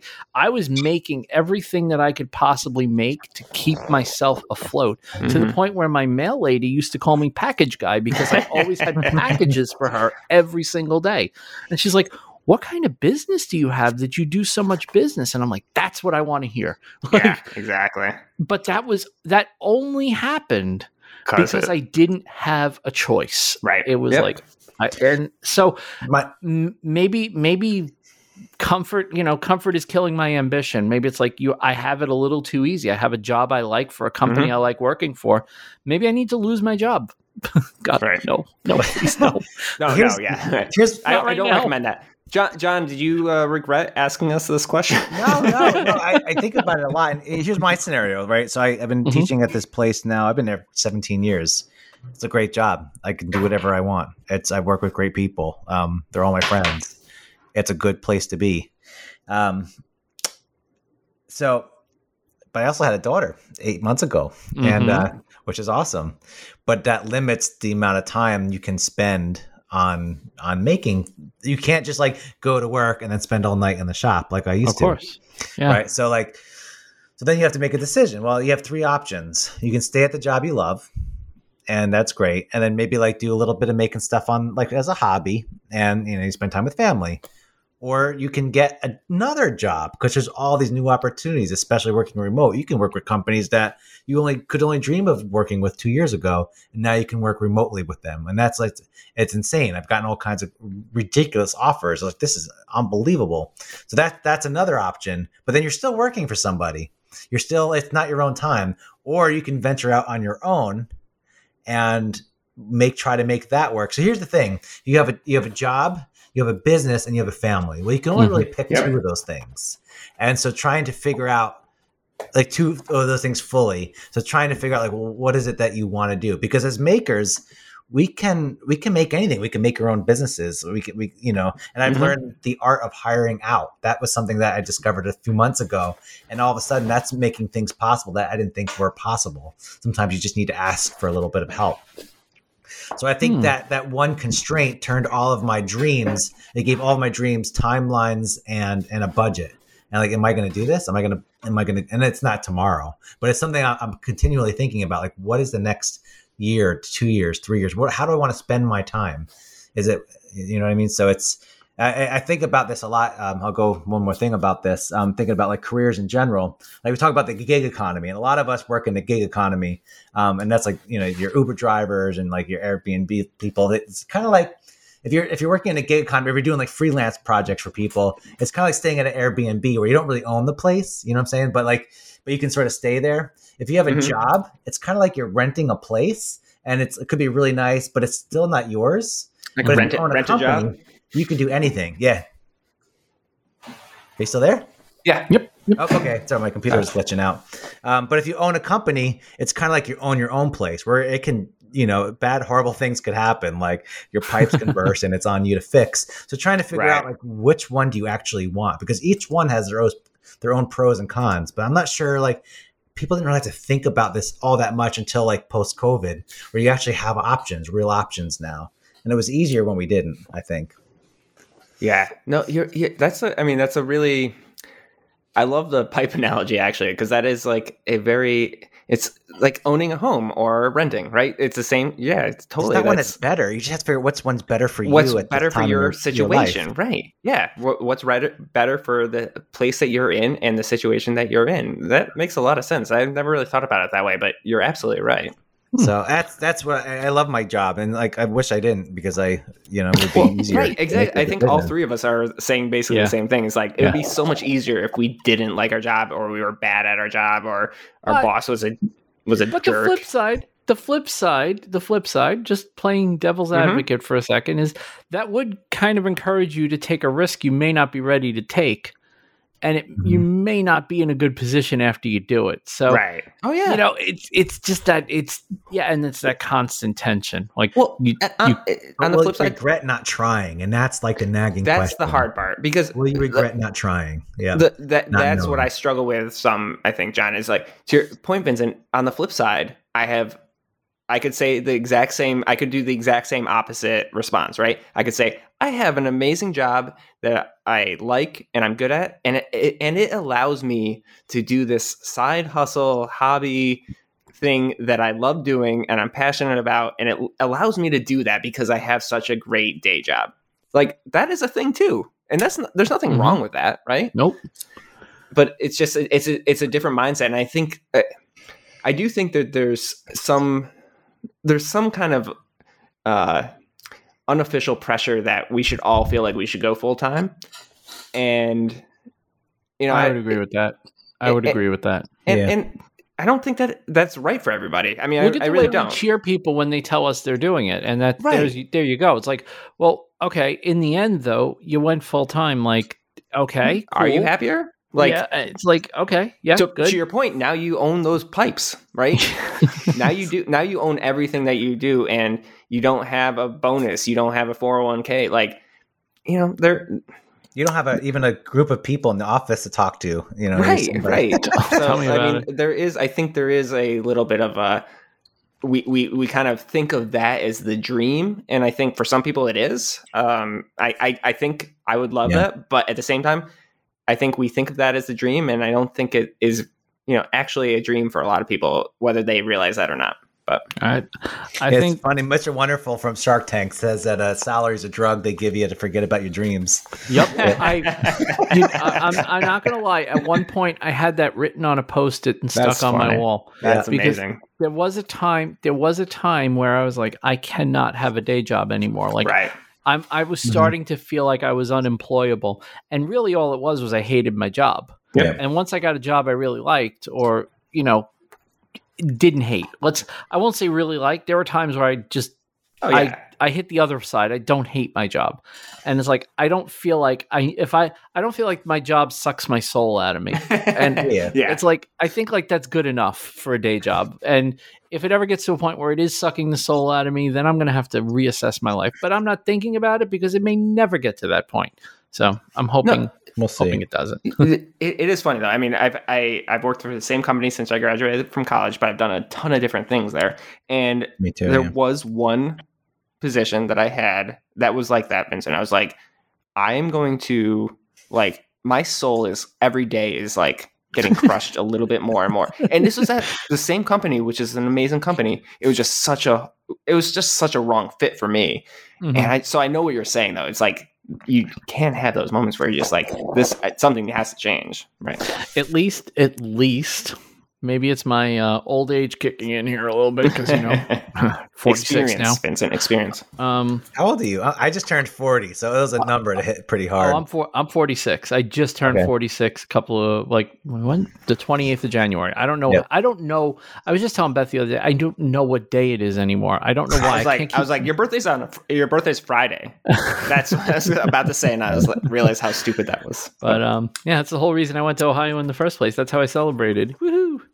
um, yeah. So, yeah. Wow, this is like way more deep than I ever thought I would get. But I'm fascinated by how many things I'm thinking about right now. And Mhm. now Yeah, it's like, to Workbench Con in like three weeks, and that's like where you start to see it. There's like the people Mhm. who are full time, and then there's people that are not. And Right. you, you might as well just like wear a shirt. Yep. I think I'm I think full- you know how so Workbench Con is notorious for messing up the name tags. Oh So- God. So uh, Yeah. the first year I think I lived in Georgia. The second year I lived in like um no, no, I lived in yeah in, in Georgia. The second year I lived in Utah. Uh, but I don't live in either of those places. But when you're um, moving further west, next you're going to live in the Aleutian Islands. I mean, exactly, Or no, exactly. Hawaii. Hawaii would be the furthest west, right? Yeah, Hawaii would Yeah. be further west. Yeah, right. Yeah. I think. So this year, I hope they, yeah, they should put on like full time, never gonna be full time. Like that should be the part. Actually, you should do something really snarky and just give different colored tags. and like- not say exactly what Or it is. just put- exactly. Labels just on the only tell table. the You're only allowed to full-timers- sit at this table if you're full time. Exactly, exactly. Yeah, yeah.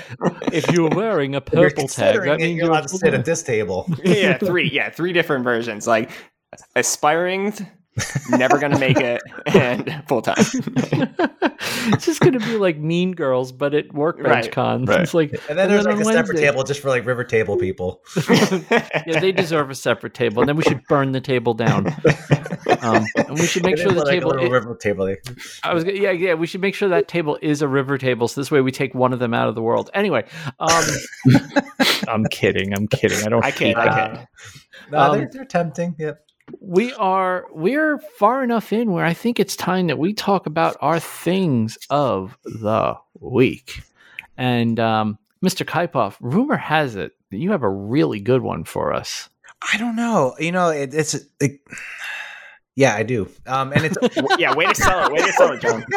well, it's because I gotta tell- you know, I'll tell you earlier what, about John. like who are your heroes, and so every time this person releases a piece of content, I just respect him more and more and more. Mhm. Um, Mhm. And he's one of those people that I look up to, and uh, and he just released a video on um, about table saws and and well, not table saw, table saw blades. So uh, Jonathan Katz-Moses, I don't know if you if you know about him, Uh, but oh uh, yeah, I Nice. love his style of of you know just making videos because he's not like a, a project build kind of person. We're Nope. seeing you know he's Nope. a little bit different. So he'll go in depth into educating you about something, and they'll do more research than you would ever do on your own, which is why I'm so compelled to watch it. And on top of that, you know he rented this camera. It's the slowest slow motion camera in the world, and so that you can see things that you couldn't see any other way. And for me, Mhm. that's like oh, that's like the coolest thing. That He does a person could everything possibly to, do. He has like- a product company. He makes Yeah. killer videos. He's down the earth. He's got like a YouTube channel. You know, he, like he balances a lot of crazy stuff. And he's just like, and he's gonna be at Workbench Con. He's one of the people I'm really looking forward to uh, just at least saying hello to because I just, I just love his whole style, everything he Yeah. does. Yeah. anything learned- anything he does, he does it to you know to eleven, right? Like I- he just always I agree. goes full in. I have And I'm learned not even so like a much. full woodworker, and like you know what I mean. Like I'm not like I'm not a furniture maker, but I I, I just love everything he, he puts out. I'm very into the how shit works type stuff. Yeah, So when when one of his videos comes out, it's like, oh, okay, cool, yeah, I'm gonna watch that. I, most of the time, I don't care, but it's Right. just I I like like there Yeah. was one shot in this video where he was showing um, an ATG saw blade, a co- an ATG combo blade. Which, for those of you that aren't woodworkers, that's alternating teeth grind. So watch and the basically video. that means the blades are angled in one direction, angled in the other, and then this combo blade also had a straight, a flat top Mhm. um, grade on grind on one of the blades. So you watch the way it goes through the wood, and it's fascinating. It, It is. it's coming through this wood, and you see it cuts left, it cuts right, and then it digs out the center. Then it cuts left, then it cuts right, then it digs out the center. It just keeps, and you can actually see it happening because of It's that like- camera. because of the camera. Yeah, Oh, It's- okay. Bonkers. and you you understand see the it like- spacing, why the gullet is the way it is, like all of it. Mhm. Yeah. This I put this video in the same league as the one that Caleb Harris did on um on saw blades because remember we talked yeah. when he Oh, was on the show Yeah. and I remember saying like you actually helped me understand why my saw was running on me so much Right, right. and I understood it after I watched his video. This will explain to you why certain blades work in certain conditions. By the way, I did not know that Simple Green takes the um the anti was it the the basically the lubrication stuff off the blades. I did not know that. Say and- that again. So a lot of people use Simple Green to clean their saw blades, right? Mm-hmm. The problem is some of these blades are coated to keep them gliding through the wood a little Ah. easier. And what ends up happening is Simple Green actually eats that coating away and makes the blade create more friction as it's going Right. through wood. And I'm like, dude, that's a tip. That's a tip to itself. Like that's Clearly, enough. I have not watched this video, but Yeah, the video is he great. taught a It's, class. I don't care what it was on. I would take his class. I, Right, know, I he's, was- he's joking fan- style. he, and he's a super nice guy. I did meet him one, um, and sweet. he's a super nice guy. Yeah, I wonder if he would. I wonder if he would come on this podcast. Yeah, he join me on definitely would, man. I got a He definitely questions would. That, He- that's one week, Ethan. You got to. I, I got to fill in for you. Yeah, yeah. There you go. There you go. There you go, buddy. we'll get we'll get we'll get John we'll let John do um like a fanboy voice recording. Come. Nah, I'm not a fanboy. I, I, I have a fanboy of certain makers, Hey. and he's not one of them. I just, I just really respect um, his approach to his his business. I and do his, too. John, there's nothing wrong with everything else. fanboying. I one of our favorite episodes was David Picciuto, and I'm the I'm a Number fanboy, one- David Trudeau. Yeah, he got number me one fanboy. So Yeah, I mean, how many times have I lost this, my shit over a guest that we've had on the show? Can we, know, can we just be honest for a second? exactly, I that's the best part of our podcast. Vincent. exactly. It's an excuse to meet all the people you wouldn't have met otherwise. That's exactly right. Um, I will definitely have that link in the show notes. That is Yeah, a video you that's should watch. I think I actually said in our group chat before the show, I said, I, um, this video should be required viewing for anyone getting into Yeah. woodworking. And I really do mean that, Yep. not because you need to know the full technical details of how these No. blades work, but because it's a really good education. So you, this is one of those things where you don't need to know it, but understanding it makes you a better woodworker. yeah, Right. And exactly. I I really love this video. I'm glad you pointed. Here- I don't know how I missed it, by the way. So I'm Yeah, really same glad you pointed it out. And I still haven't watched the, it. The video I'm is gonna- a good video. Like I know it's a good video if I watch that video and then I stop watching videos. Like I feel content. I don't go to the next video. I'm full. Yeah, you're full. And like YouTube watching time is over. I'm going to I've make done lunch. I've done enough consumption for today. This is good. and that's how you know. Yeah, because nothing can top it. Right. Right. Not- George Costanza. Nice I'm video. gonna, I'm gonna stop when I'm on top. Right. Ethan, Yeah. All right. So mine is like it, it is a funny one because it is not a recent video. I think it's like six or seven months old. Um, and uh, but yeah. Anyways, but I uh, well here's here's the, how I came across it is I live on my subscription page on Me too. YouTube. Um, and I almost never go to like the just what I don't even know what it's called, like just the, The home. home page, the right? That gi- homepage. Yeah. that gives you the like all like gives you suggested videos. I never go there. I know. I probably should, but I don't.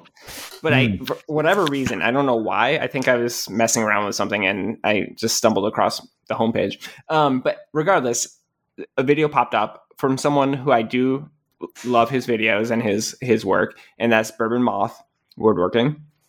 Um, who's It's great. He, yeah, he's he's awesome. What's funny about this one is that it's probably one of my least favorite projects of his, and I don't mean that in a bad way. It's just like he makes some incredibly amazing things. He did. I loved his the his boat build with Almfab, uh, Michael Yep. Alm. Uh, like he's he's just done like um, some amazing builds, and this one is like in all you know in all whatever. It's it's a pretty simple for him. For me, it would be like I would it would take me like three years to make. But anyways, long story short, he made outdoor furniture for Neil Patrick Harris, and so he made so Neil Patrick Harris basically commissioned him to make this. Uh, I think it was an eight-sided uh, bench that wrapped around a tree in their front foyer or their Mhm. front yard. And first of all, I love the fact that Neil Patrick Harris is like such a super he like he's actually a fanboy of makers. He, He, really uh, is. He owns a It's- Glowforge. He was on uh, national TV talking about it recently. Oh recently. yeah. Yeah, Or no, some- and I he like talk show, but one of them. I, I I can't remember which two. He he follows two of the guys from Making It podcast. Mhm. I can't remember. I think I, I can't remember if it's Jimmy and David it's or Jimmy, and and, David. Yeah. And but not Bob. Like it's one of them. Like he doesn't follow one of the three of them, which is always hilarious to me. Um, but he's a super big fan. He seems like a super nice guy. But anyways, it's a really really fun video um, about the build that and Neil Patrick Harris and his husband are part of the video, which also makes it hilarious because they're funny. And so, anyways, I, I stumbled across it and it was just like, ah, yeah, this is a great video and this is a great uh, introduction for anyone that has not experienced Bourbon Moth woodworking. Yep. It's uh it's, it's he's been on he's oh, been yeah, on he's, so many he's like so much. He's he he's was he worked up. with he worked with Joel Telling too from Yeah. the 3D Oh, yeah. printing nerd. He's done a bunch of videos and it's like, wow, he's just everywhere these Is he your days. next he is. guest, He you think? really is. Yeah. I mean, you never know. You Right? never know. You got Dave Picciuto and Jimmy DiResta. I think you could get him. Just saying. Wait, who who who? Yeah, get him on your show. Yeah, Who, Neil Bob? Patrick Harris. Oh, Neil Patrick Harris. I was like, oh, okay, because we've had the full the full making it on Psalm has been on this Yeah. show, so we're the only podcast, as far as I know, that have had every one of them on. I just want to point that out. And yeah, okay, just a little bit of Just bragging. a, just a humble flex. Little No, that is a complete. trivia. That's not even a humble flex. That is a full on shirt off, tan, you know, spray tan body. Nobody Spray wants this tan image. body. Nobody wants this image in their head. anyway, um, it's a good. It is a good video. I mean, Bourbon Moth's videos are great anyway. Yeah, so. he, I mean he he is he's funny. The in, I think the intro is actually my favorite part, but I also love the end. I think it's I guess uh, I'll I'll finish with this. I think it's really nice that as famous as Neil Patrick Harris is, the ending where it, they all like they come out and he shows his husband this piece and they all kind of just it's just very genuine and like what what a great guy. Just hmm not don't take yourself too serious. Like don't think of yourself as too famous for to be impressed by by woodworking. Yep. And craftsmanship is craftsmanship, and Yeah. people and adults understand that. And he's a classy dude. Who knew that we everyone would grow to love Doogie Howser the way we have? Right? What a world! Right. What a I know, world! right? My things Oh, of the week. Yeah. I actually have two this week. You're pulling an Ethan. I'm pulling an Ethan. So, first thing of the week. So Sunday morning, um, Sunday morning, we were sitting at the din- at the um, the dining room table at Emily Joyce's house, and we were eating breakfast and drinking coffee. And I was there with um, Marielle Brinkman, who some of you in the community know. She was sitting there uh, moderating Laura Kampf's cha- um, chat for her premiere and um, Emily's uh, one of Emily's other friends, who's not a famous maker. Sorry, and we were we were all sitting there talking, and her friend's mother does um, stained glass, and I'm like, oh, that's that's really cool. And we were- we were talking about it, and I said, oh, you know what, you you would love this project. So I showed her a picture of what Nicole from When Geeks Craft was making, which is a space shuttle in Mm. stained glass Insane. Looks Insane. awesome. and the pictures were So just good. like we were all just sitting there like emily marielle and i were just sitting there going how the hell did she get this? Like how did she make this model? And i'm like the only thing and the only thing i could think of and i i don't know maybe i'm just thinking too simply i was like she must have used something like pepakura right to make like um, a flat lay paper cut thing that you can fold and because that's what it makes that's what pepakura does it's software for making Or- um, foldable shapes out of paper and cardstock. So I'm like, maybe she did that. Well, kind of. She actually got a kit, a paper craft space shuttle kit, and then used that as a template to cut pieces of glass. That's crazy. Made the damn space shuttle out of glass. And as if that wasn't enough, because of course enough. that's not enough. They on the Glowforge, they made a stand for it that looks like the rigging for the space shuttle. And of course, it lights up because it wasn't enough to make something completely ridiculous. You had to make it light up too. Next like- level. It's it's just a phenomenal product. Look, when Nicole and Turi were on, I said about a million times how much I love their projects, and I think they are just phenomenally talented people. This project is absolutely ridiculous. And in fact, when I showed I showed um Marielle the next the day the video dropped, I was like, here it is, it's lit up. And she's like, Holy crap. Like that's the only reaction I think you're allowed to have to this is Yeah. holy crap. It's just an incredible, incredible project. So I'll have the link to it in the show notes. They were former guests on this very podcast. Go back and listen to their episode. It's very interesting to hear their story. Um, but yeah, One Geeks Craft, the um, stained glass space shuttle, crazy project. I promise you. Yeah, it's awesome. Yeah, and watching the process of how painstaking it was to put together makes you realize just how insane of an idea it even was. So it's awesome. Looks cool. What's your second, Vincent? Okay, my second item. So while I was in Ohio, I know Ohio was really just dominating my life because it was just such an amazing, creatively inspiring trip. Um, Emily, I worked in Emily's studio and I got to learn how to do enameling, which learning It's how to still, do that's magic to me still. I don't understand it, it, but it, it, I, honestly, dude, seeing it happen in front of you and doing Yeah. it doesn't make it any less magical. I'm promising you that. So, learning how to do enamel from Emily Joyce is like learning Mhm. how to play guitar from like John Bon Jovi. You know, it's like you, it's like learning a skill from one of the people that are truly great at the skill. And I was so fortunate. she's so freaking talented. Oh my god! Well, it, not even from her like the skill set, but also from the design aspect. She has an aesthetic yes. that oh, Uh, so okay, good. so, So, I'll, I'll good. tell a little. I'll tell a story that's going to embarrass her. I don't care. She's going to have to get over Yeah, it. Um, yep. I was in her studio and she hands me this tub of plastic, of a plastic tub, right?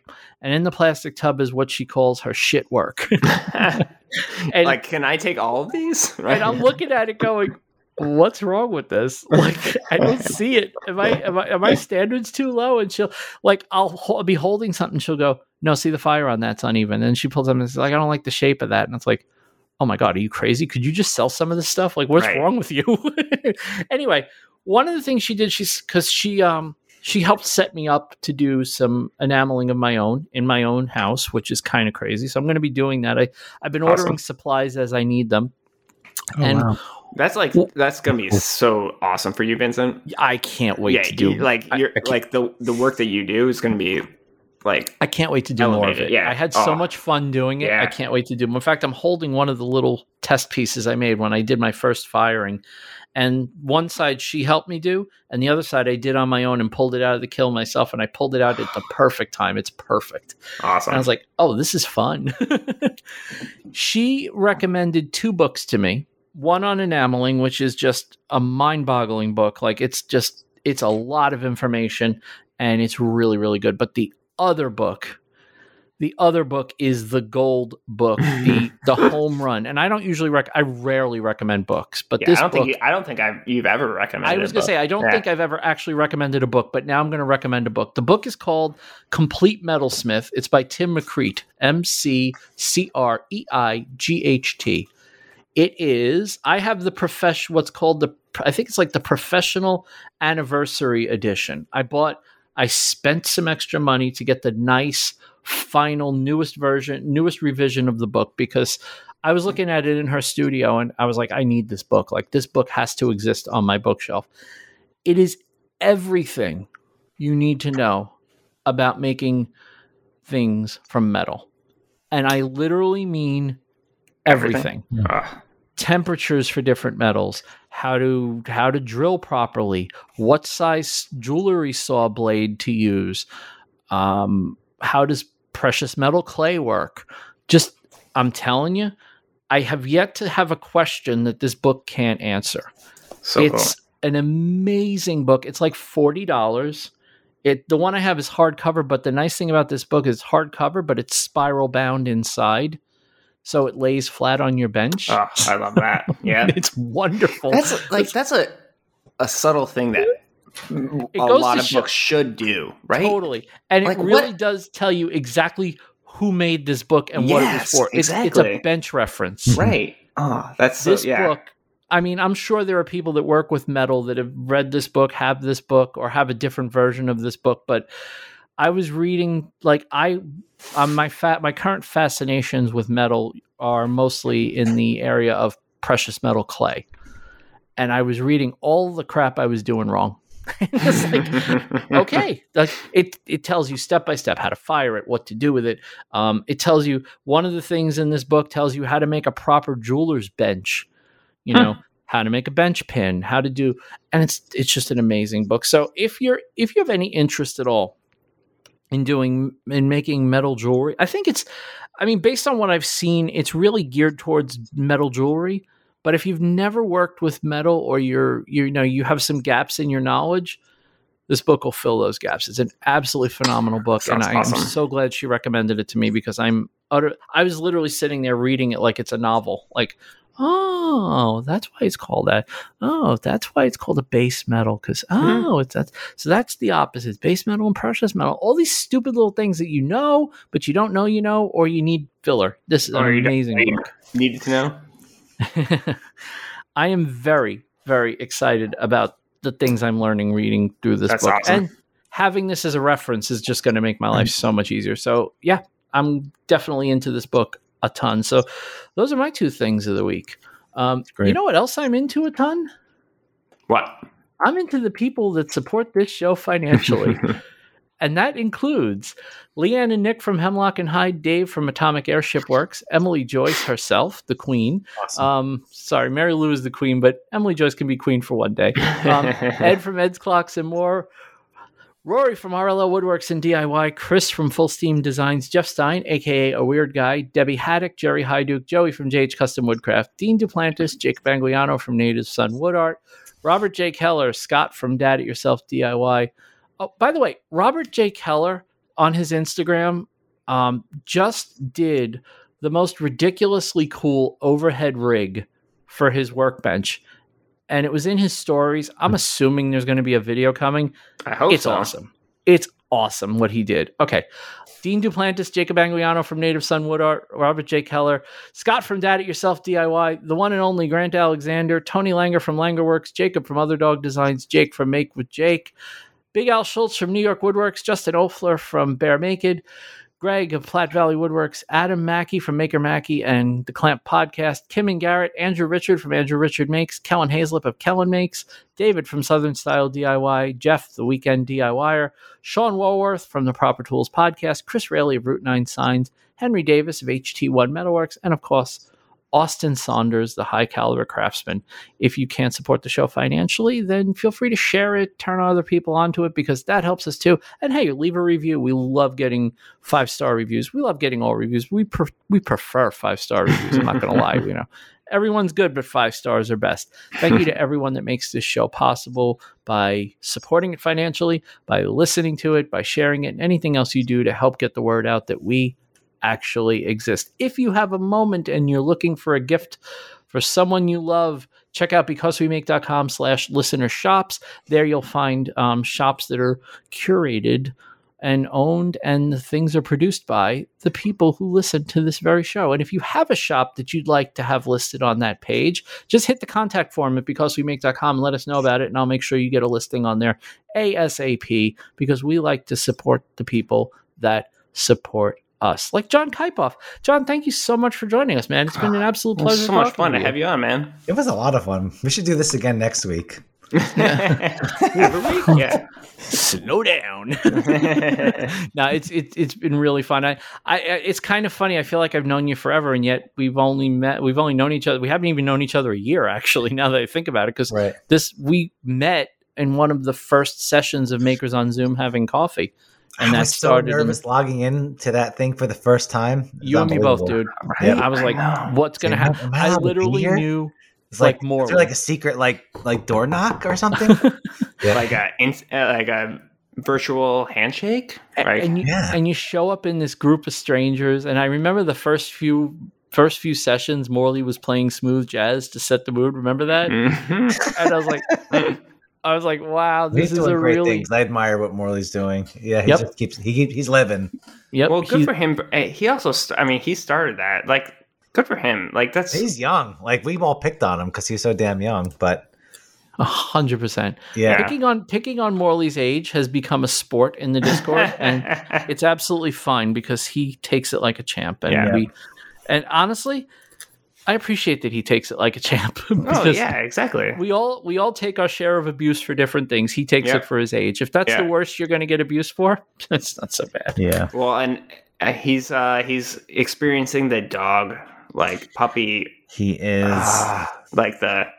ah, I, I I don't know any other way to extra, uh, describe it, but ah, like puppies. But he's. You dog people are insane. You know that. I know. You- you I know just- we are. But then again, I'm saying this as a cat person that you're insane. exactly, So. and, and dog people are like, oh, cat people. exactly. You guys are yeah. insane. Uh huh. Uh huh. Yeah, yeah, Never the twain shall meet. John, John, is there any place you want to direct people to, or tell them, tell people where they can find out more about you? Um, right now it's just Instagram, Okay. uh, YouTube, or more importantly, glowforgeforbeginners.com. There you go. That's actually nice really important. domain. Yeah. project. Um, Yeah. and it's going well. That's the thing I'm most proud of right now. So As you should be, Just man. have a As you should Glowforge, be. You just got it, and um, you want to learn how to use it. That'd be the Has- place. Has Glowforge reached out to you in any way to uh, talk to you about what you're doing, or no? Yeah, no, it's funny. I actually speak to them on a pretty regular basis. Um, nothing to do with the class or anything else, but I, I talk with their hardware team, their software team, their marketing team. I'm, I use it so much that they we, we have a lot of discussion, I guess, and, I, and I'm starting to make some content um, for their channel or some version I of would their hope channel. so. They'd be they'd be uh, they'd be I don't want to say uh, dumb, but they'd be dumb not to uh, don't wanna to say, tap I don't want to say dumb, but dumb. dumb. Yeah, exactly. dumb to not take advantage of your talent and your experience with the Glowforge. So No, I'm working on a couple of like freelance projects for them now. What I like working about with Glowforge the most is every time you work with one of their teams, they are the smartest people I've ever oh met. yeah, Like they Yeah. all come from like Apple or they come from like some some crazy place, and so they're all That's just like super creative, and they're all powerhouses in their own right. So just to be in That's awesome. like a Zoom meeting with them, you just feel. I guess I don't know if you feel smarter or dumber after, after the call, but you're in good company. Like I just I just love working with the people Yeah, there. well, I think maybe vindicated, like just in the sense that you're part of that group, right? Like, yeah, I, I, I- I just love the company right now, Yeah. and the, the people there have been really great. But um, I'm working on think- this other thing. I wish I could talk about it here, but I can't. It's consuming Yeah. almost all of my time. It's so we're gonna keep trying to make you talk. No, I'm just kidding. Yeah, But I will maybe, say- maybe in, after the thing ends, but uh, I um, will it's, say it's if really you're not exciting. su- Uh, if it's you're like not some my, my best and most proud work. Um, That's awesome, because they they push you. They're so smart that they push you to places like you didn't think you could go.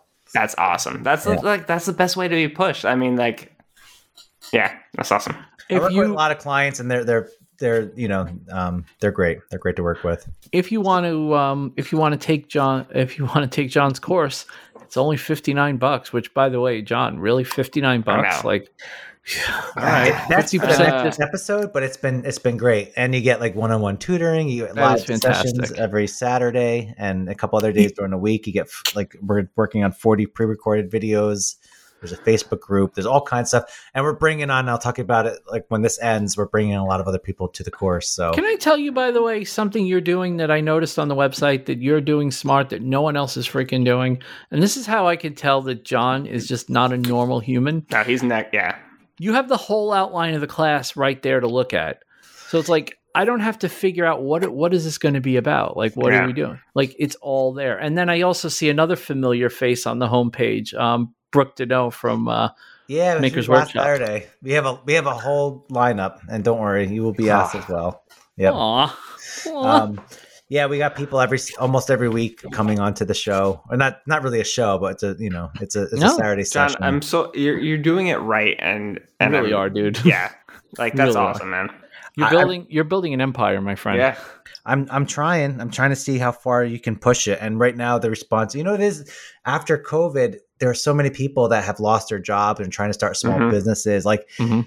everybody in that course has a story. Yep. Right. and i think that's the the main like motivating factors like you you want to do best by these people because they're they've invested in this course and they're spending their time with you on on saturdays and they're going through the videos and you're working on them one-on-one and uh, i don't know for me it's like one of the most refreshing things and most authentic and, and beautiful things i've, I've been able to work on in, in, in a very very long time Yeah, I'm I'm sure they're super passionate people. Yeah Man. It's it's gonna be cool to it's gonna be cool to see where it goes, and uh, maybe in a maybe in a year or two we have you back on, and it's like, oh yeah, no, I'm full time now. I don't I don't I don't teach at the college anymore. I'm doing my own thing. you never know. uh, we'll see Yeah. what happens You never know. Well, thanks thanks for coming on. Thank you for giving Thank us so you. much of your time. I really thanks, John. appreciate it. And uh, thank you everybody for listening. We will be back again next week because that's what we do. We show up, and uh, we'll see you then. We I don't know what I don't know what the plan for next week is, but we'll figure it out as we go along. Until then, have a great week, everybody.